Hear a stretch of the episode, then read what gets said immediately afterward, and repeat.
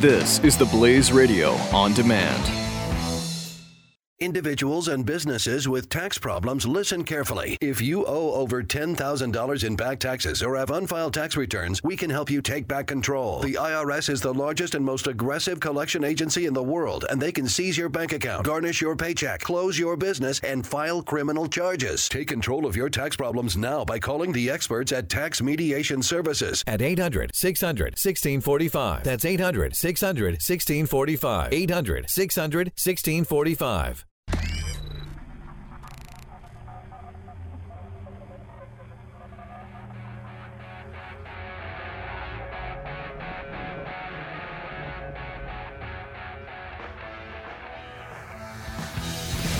Now, spreading freedom across the nation. This is Three, two, one. The Buck Sexton Show. Team Buck, welcome back to the hut. Our friend Sean Davis joins us now. He is the co founder of The Federalist. Excellent site, thefederalist.com, to read all the latest there, including Sean's most recent pieces. Mr. Davis, good to have you.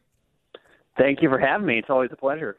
All right, man. A lot going on in the world today. First off, I was just speaking about the Clinton Global Initiative closing down. Wouldn't one think that now there'd be more time for fundraising, more time to focus on the needy children of the world, Sean, and yet all of a sudden, less donations, less activity? It just doesn't add up.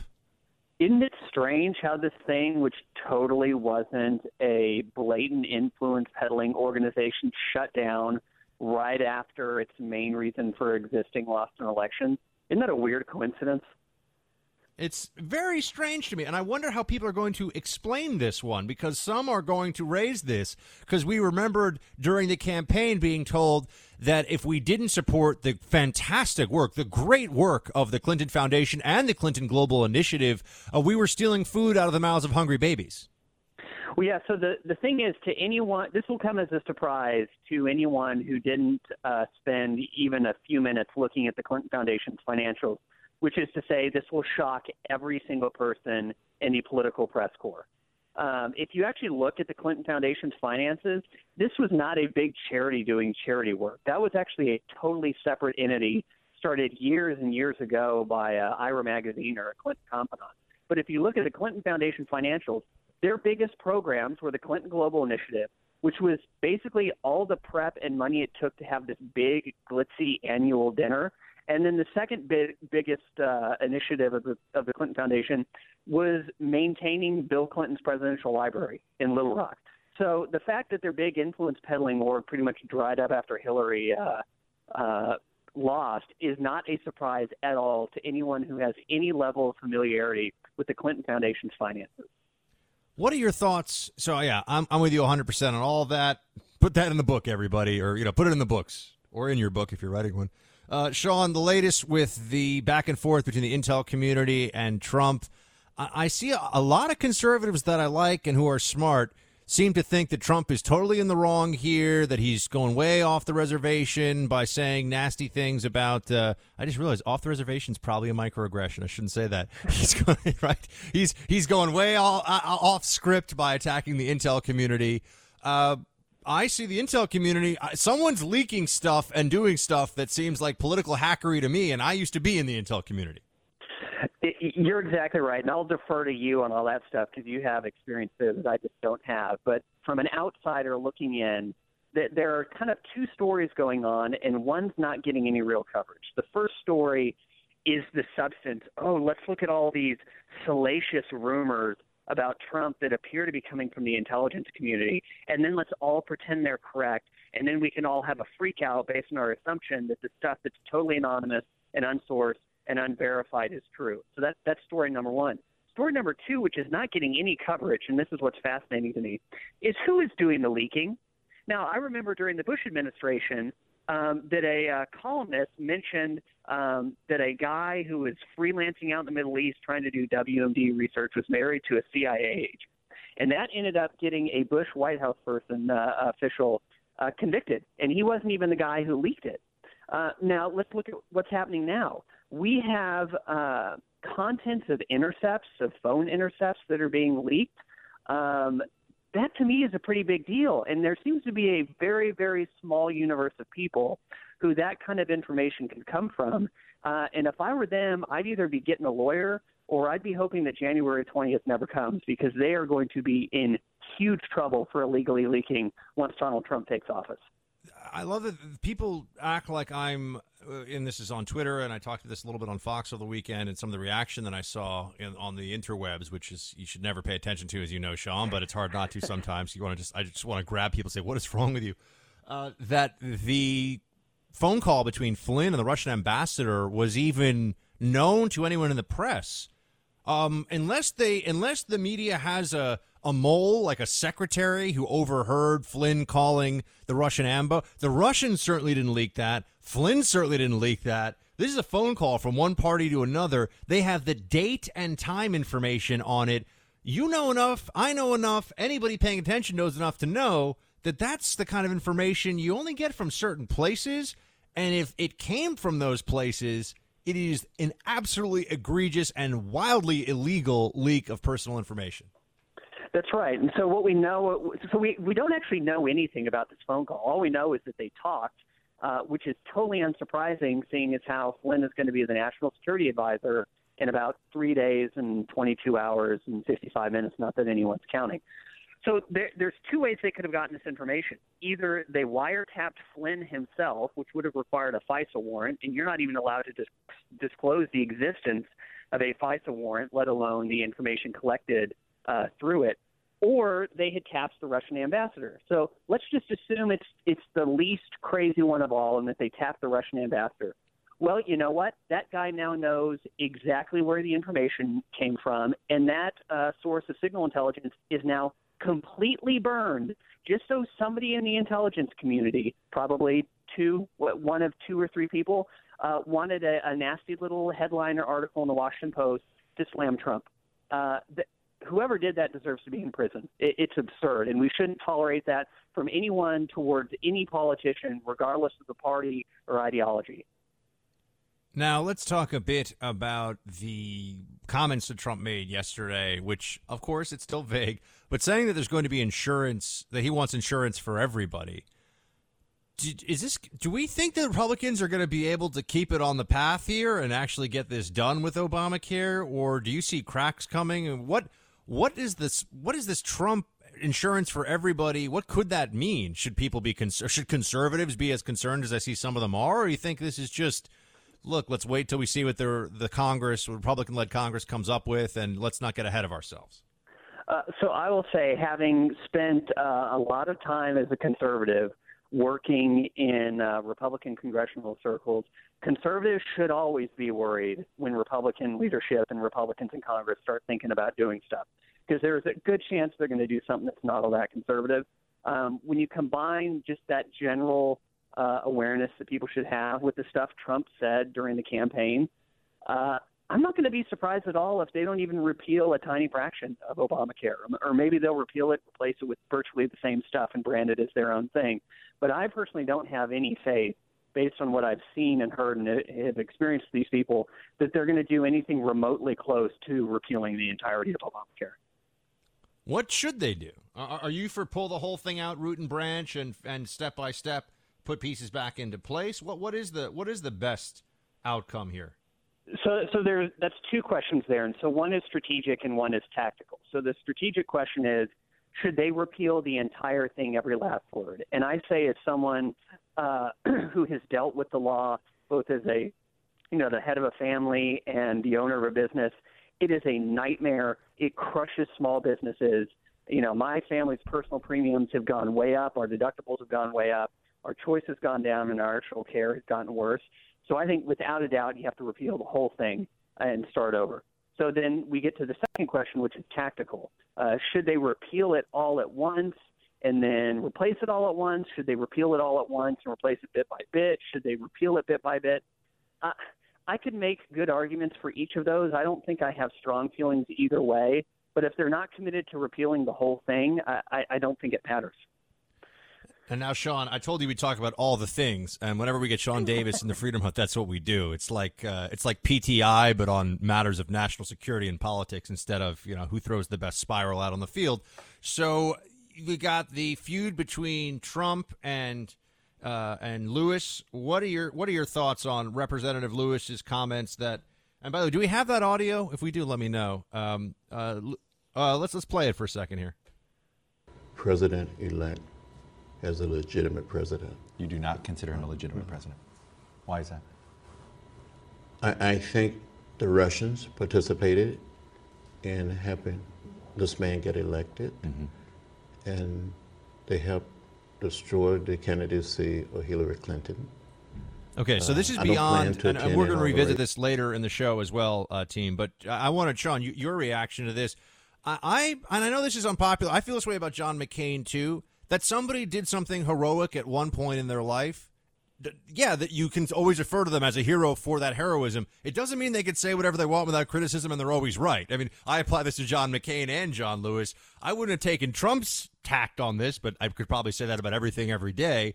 What do you think about this whole dust up? To me, the fact that you got a, member, a sitting member of Congress, I don't know who it is, saying the incoming president is illegitimate is is foul play. Well, gosh, I remember during a certain presidential beta, uh, debate a couple months ago um, how the press and the Democratic establishment uh, reacted with horror at Trump's refusal to concede a race that hadn't even happened yet.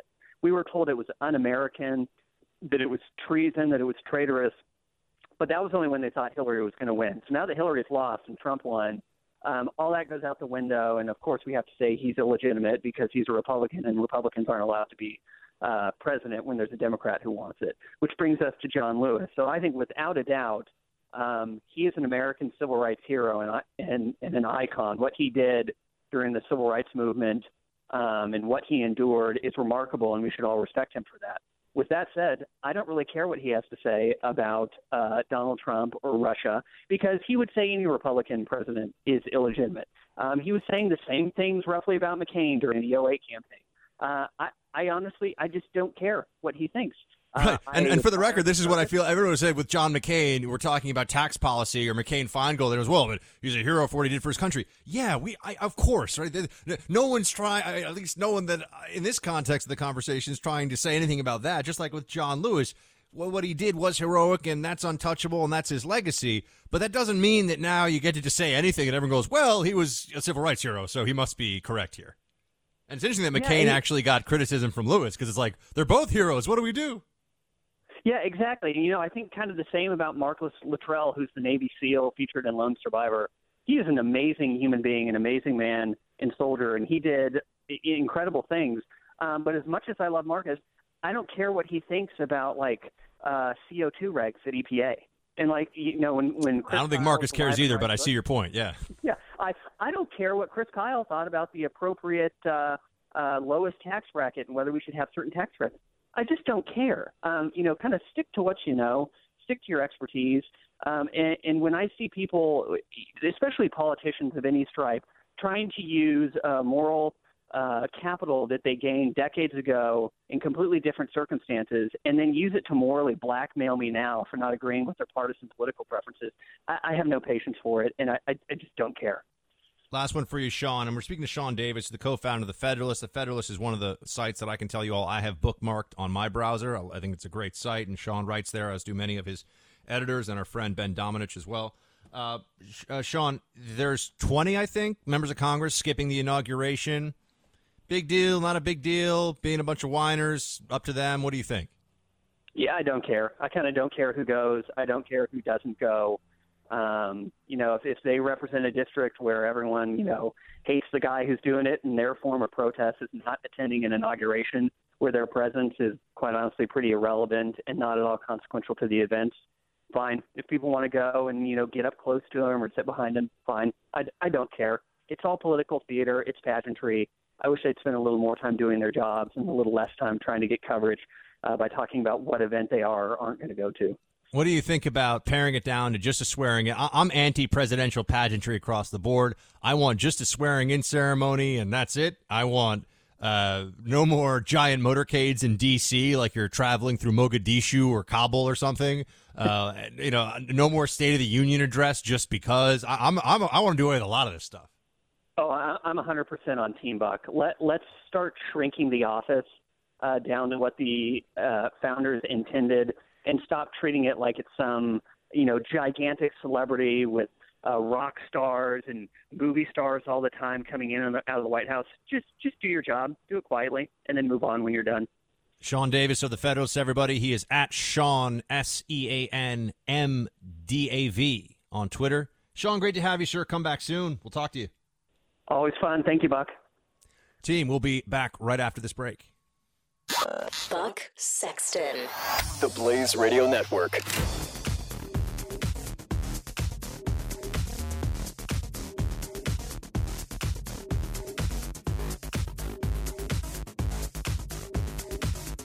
Individuals and businesses with tax problems, listen carefully. If you owe over $10,000 in back taxes or have unfiled tax returns, we can help you take back control. The IRS is the largest and most aggressive collection agency in the world, and they can seize your bank account, garnish your paycheck, close your business, and file criminal charges. Take control of your tax problems now by calling the experts at Tax Mediation Services. At 800 600 1645. That's 800 600 1645. 800 600 1645.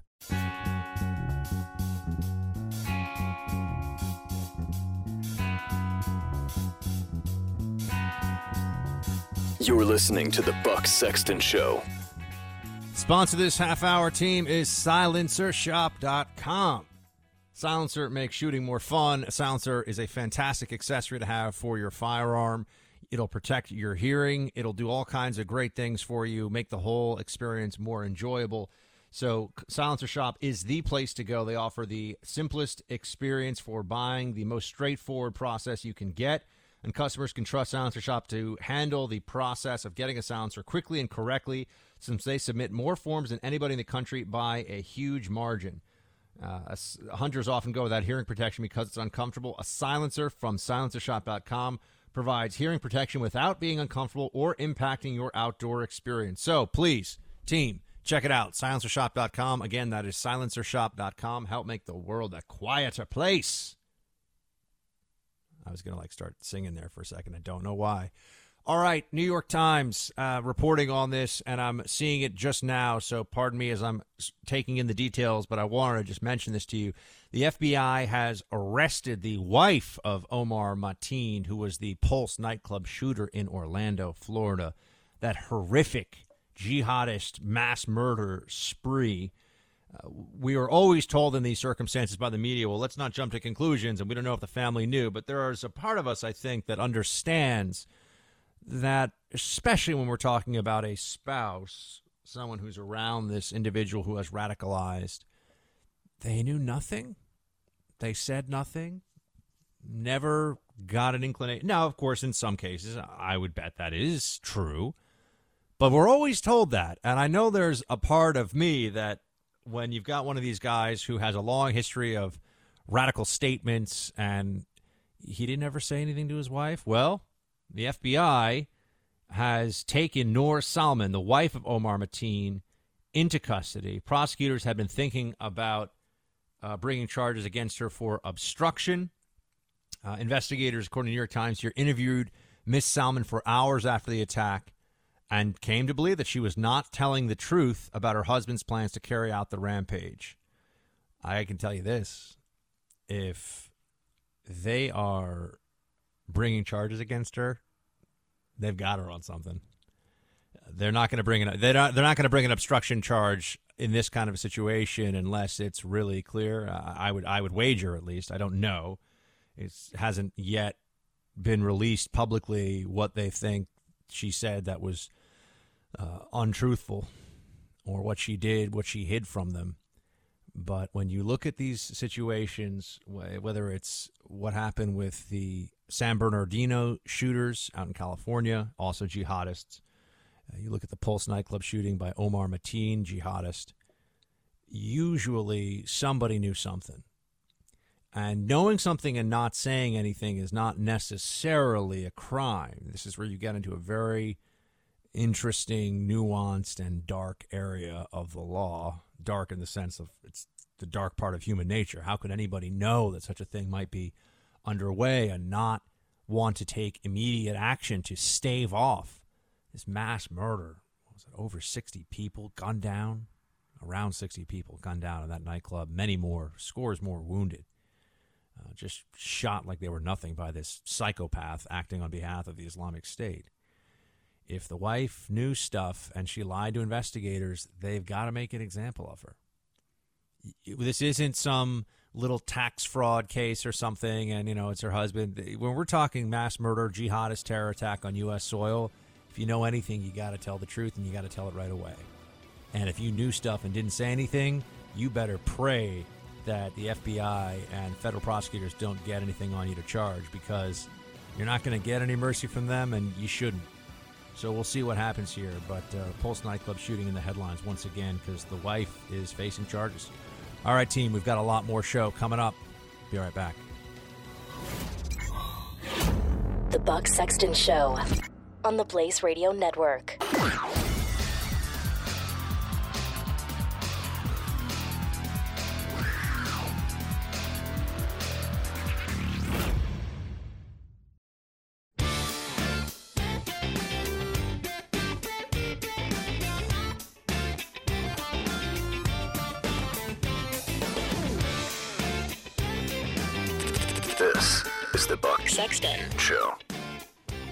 Team, you've heard of the different uh, stages of grief before, right? The five stages are denial, anger, bargaining, depression, and acceptance.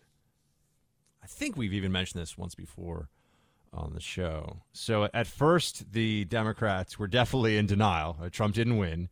And then there's been the rage, and they may be in the bargaining phase now and depression simultaneously. Is that? I, I think they're trying to find some way to make themselves feel better about it.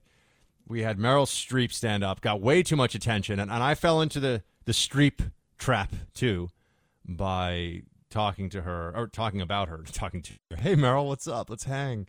Didn't happen. Although it totally could because we could talk about the Devil Wears Prada, which yeah, some of you some of you gave me heat for saying that's a good movie, and you know what? That's fine. You're allowed to give me heat for that, but I just want you to know that I am honest with you, even about chick flicks that I watch and, and do not hate. So that that is a thing that happens sometimes. I'm not all action movies all the time. I love freedom in America, uh, but also sometimes I just Meryl Streep just lights up that screen. Uh, but I talked about her too much, and everyone did. Now celebrities, I suppose there's a there should be some condition that we could describe that explains why it is that Hollywood actors, actresses, I think I need to get clarity on this that they all like to be called actors now because an actress sounds sort of the, the it's the feminine version of it, so they don't want that. They want to just be act. They're all actors. There need, need be no, need be no gender description in that, and uh, you have celebrities now that, including some who are supposed to be really cool. I mean, Amy, Amy Adams is probably top of the game right now for female leads. Uh, this movie Arrival, which I haven't seen but I've heard is really good, I, I, and I've heard it from people that I trust. She's in this video. Th- This bunch of celebrities have made a video. I'm gonna play a little audio of it for you, where they are dressed down and singing badly. I will survive because they will survive the Trump presidency. Daily Mail here says liberal snowflake Hollywood stars come under fire for pathetic video which sh- which shows them singing "I Will Survive" about Trump's inauguration. You've got Emma Stone, Amy Adams, Natalie Portman, all these different celebrities. They are paid so much money for yes, it's very hard to be a successful actor by the numbers. And a lot of them had a tough go before they got there. Not all of them. Some of them kind of uh, inherit or are some in some way connected to the industry. Everyone wants to. Oh, they all struggle so hard. A lot of them did. Not all of them did. But it's such a a lucky gig. Let's just call it what it is. It is such a lucky gig for somebody to get paid huge amounts of money, huge, to be in movies or on TV shows. And they are now taking time out of their day to make this video and sing terribly, purposefully terribly. They sound awful about how they will survive the Trump inauguration. Uh, do we have some of that audio play just so people can hear how? Out you by my side. But then I spend so many nights Thinking how you did me wrong. and I grew strong And I learned how to get along. And so you're back. You have to march from outer space. I just walked in to find you here with that sad look upon your face. I should have changed that stupid lock. I should have made you leave your key. If I'd known for just one second. You'd be back to bother me. Go on now, go. Walk out the door. Just turn around now. Because you're not welcome anymore. Weren't you the one who tried to hurt me with goodbye? Did you think I'd crumble? Do you think I'd lay down and die? Oh, no, not I. I will survive. Oh, as long as I know how to love, I know I'll stay alive. I've All got right, you all get the my idea. life to That's fine that they want to sing "I Will Survive" mostly badly. Well, a couple of them seem to hit a few of the right notes there. Free country, right? They can do whatever they want, but you you got to sing "I Will Survive" because of the Trump inauguration. It's really really bothers you that much. It hasn't even done anything yet. I sit around thinking to myself, what happens when there's real policy change? Assuming that that happens, what happens as an aside here? when there is not one but two vacancies on the Supreme Court, which may very well occur in Trump's first four years. I've heard some rumors, seen some rumors out there on the interwebs that Justice Anthony Kennedy could retire. So you would have the spot left open by the uh, the sad uh, sad passing of Justice Anthony Scalia and perhaps a retiring Justice Kennedy they put two conservative jurists in those slots, and that's going to be it for a long time.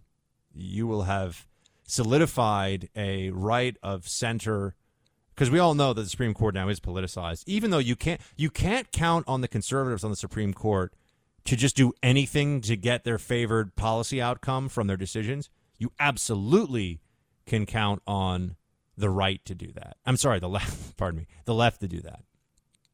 They are solidly on the progressive side of things. No matter what they have to say in their decisions, they'll find a way to do it. Whereas for conservative jurists, yes, they will see things in a way that often upset progressives in the left, but they are not as dependable. They will not completely ignore the text of the law, for example, in order to get a preferred outcome in a decision that will affect policy. You know, they're not going to legislate from the bench as reliably or at all. But just wait till that happens. And you have all these people who are freaking out ever since the day after Hillary lost. I was just thinking about this the other day. I'm bummed that I did not go, not because I wanted to be unkind and I wasn't going to dance around and do a little Buck Victory Dance, which I should probably do on a Facebook Live one day because hashtag Buck Victory Dance is amazing. Uh, I wasn't going to rub it in anyone's faces. I just wish I had gone over to the Hillary headquarters at the Javits conventions, not their headquarters, but their election night gathering at the Javits Convention Center here in New York City, so that I could have seen, just as a historical presence, uh, a historical background, have seen the faces and been around. It was it was like a funeral in New York City for at least 24 hours after, and some would say it still is. I think a lot of people have forgotten, but the day after Trump beat Hillary, I was walking around the streets. I'm telling you, you could just feel it. And it's a weird thing when you're not even speaking to people on the street, but you can tell there's. It reminded me a little bit of the energy on the street after the blackout in New York City. There was that huge blackout after Hurricane Sandy, and I was in a, a hotel that I know I was in a hotel. I was only in a hotel because my the apartment I was living in had so much mold it was like uninhabitable, and uh, insurance was paying for me to stay in a hotel while they tried to fix it. So the now now you know the reality. It wasn't like oh well I was in a hotel eating caviar and making sure that my monocle didn't fall in, fall into my uh, truffled scrambled eggs. Although I do make truffled scrambled eggs for myself, which are amazing. Uh, it was because I had a problem in my apartment. I needed to get out. So the uh, next day after the big blackout happened, there were enormous wandering mobs of people on the street just trying to find a place to plug in their iPhones, and a lot of them were in a state of of some shock afterwards too. When your lights go out in your apartment and you're on the twentieth floor and you got to walk down all the stairs and you're in darkness all around you, it was it was a little harrowing there. And as they made their way into areas that still had power, uh, that you can understand. It was in daylight, but the vibe on the street was really weird. it was like that after Hillary lost. Just imagine these actors are worried about how they will survive, so to speak. It's going to get a lot worse. Uh, team, we'll be back in a few. Buck Sexton, the Blaze Radio Network.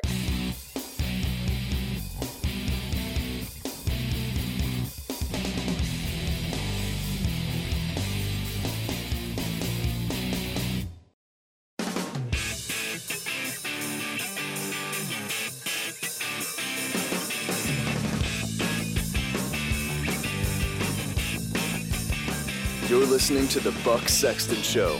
Only on the Blaze Radio Network. Well, team, a lot of people have been asking me, are, are you going to the inauguration? And uh, the answer is no. I can't abandon my post in the Freedom Hut. I can't just decide to up and leave the hut for a week or even a few days to go party with, well, Trump and Trump's peeps. Not exactly a star studded celebrity a thon down there. I did. I will. I will admit this to you all now. I did get invited to some Obama inauguration parties, which I went to because I was a single man at the time in D.C. and the parties were supposed to be pretty good. And I remember there were even some very well-known music acts that performed at some of the parties and in, in small venues. So you know, I, I I just want to come clean with all of you. I'm not going to pretend that when someone said, I think it was um, I don't know. I want to. I want to say maybe Ludacris performed at one of them, but that's probably you're going to Google that, and that's not true. It was.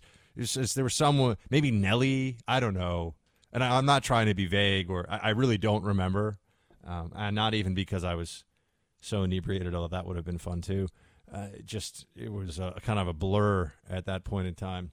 So I, I was down there and uh, partied a little bit with the squad. Uh, such as it is. Um, definitely uh, enjoyed some time with my DC friends, and it was very festive in DC.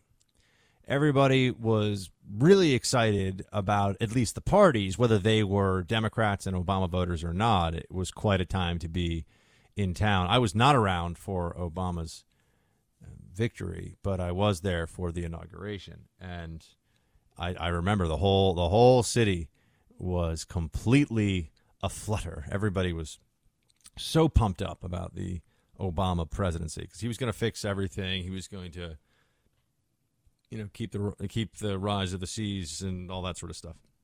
He's going to do all sorts of things. Uh, so that didn't happen. You know, he's going to stop the rise of the seas and let the planet heal. I'm trying to remember some good inauguration party stories for you. I don't really have any right now. Um, I, I they would have to go back into some of the vault of Buck's private life to get anything even vaguely interesting. And I, I, it wasn't that good, obviously, because nothing really comes to mind. I bring all this up because the Trump inauguration, from what I see here, looks very much like it's going to have some nasty protests going on. They're going to have an anti capitalist march. There's going to be road blockades. There's going to be disruptions to inauguration balls. Uh, this is the kind of stuff that you didn't see at all with Obama, by the way. I don't remember. I don't remember any disruptions of any Obama. And I was in D.C. and went to some Obama events. Again, not because like I've been a registered Republican for as long as I've been voting and all that stuff. Don't don't get confused. Uh, but there just were some good parties that I got free tickets to because I knew some people. Uh, I used to know people. Now I no, no, I just know all of you. I just do radio every day, and I, I don't do the this the, the sort of hip city Democrat things anymore. I just come into the Freedom Hut and hang out with my fellow patriots on the radio. I'm trying to think of something that was worthwhile from all that, but in any event, there are going to be blockades. Now that we're at the Trump inauguration, there are going to be blockades, and there's going to be all kinds of problems. Disru- a, a, group calling itself, and hat tip the Daily Caller for this one, uh, hashtag disrupt J20 is very active in the planned protest for the inauguration, according to what we can see online here. And organizers for Disrupt J20 are planning to kick off the inauguration protests on January 18th with a quote gay dance party outside of Vice President elect Mike Pence's Chevy Chase home. So they're going to people's homes to you'd say express themselves, but there's a level of intimidation there too. I, I don't think that it's appropriate to show up at someone's private home at all and harass them. Uh, I don't think that that's a mature thing to do. Do you have the legal right to stand out on the street? Well, I guess it depends on the laws of Chevy Chevy Chase. I've spent some time in Chevy Chase, very nice area. Oh yes, lots of very uh, well-heeled folks in Chevy Chase. It's pretty. Really close to DC too. DC is different from New York in that way. If you want to get to homes that have yards in New York, you have to drive. If you're in Manhattan, you've got to drive at least 20 or 30 minutes uh, before you tend to see any of that. In DC, you can. You're one moment you're walking and you're in Georgetown, you're on Wisconsin Avenue, and you keep walking, and then all of a sudden there's houses with yards. Or I guess Georgetown has houses with yards too, but I, I mean it turns into real suburbs. Sorry, I digress. Uh, they're planning to be annoying on the inauguration. They're going to do all kinds of things to disrupt it. It's just mean. I know this isn't the most astute political analysis you're going to hear on this subject, although a lot of people think their analysis on everything is astute. Just having a moment here where I get to tell you why does everything have to be so nasty and so hateful all the time when it comes to anything having to do with Trump? The Trump people aren't allowed to have a party without there being protests and all this stuff. They've got four years at least to protest Trump at State of the Union addresses or all, all sorts of events, and the media's all in on this stuff. They can't just do it then. There's forget about the honeymoon from the media before Trump even takes the presidency. Now we have to see that DC may turn into pandemonium. People that are just trying to have a good time and go out and celebrate a bit, they're not allowed that. They're not allowed that. And the left is really relentless. This whole notion of protesting and how being a social justice warrior gives you a right to just be a giant pain in the butt all the time. This really is a disease of the leftist mind. This isn't something that is bipartisan. You don't see conservatives just showing up everywhere, all over the country, constantly trying to be a wet blanket on the other side's fun. We just don't have that same mentality. We don't have that same culture of protest and agitation and community organizer crap. So they're not even going to let folks who are out there in black tie and trying to go to events and just enjoy themselves. Nope. Not gonna. They're not going to stop for a moment and think maybe some of those people that's really meaningful to them. Maybe they have trouble in their own lives, and this is uh, something they've been looking forward to, a real moment to escape. No, they're going to block access. They're going to block traffic. They're going to cause problems. As if we didn't already know how much they hate Trump and everybody who supports it. All right, team. Uh, third hour coming up here in just a few minutes. 888 900 3393. I'll be right back. The Buck Sexton Show. Only on the Blaze Radio Network.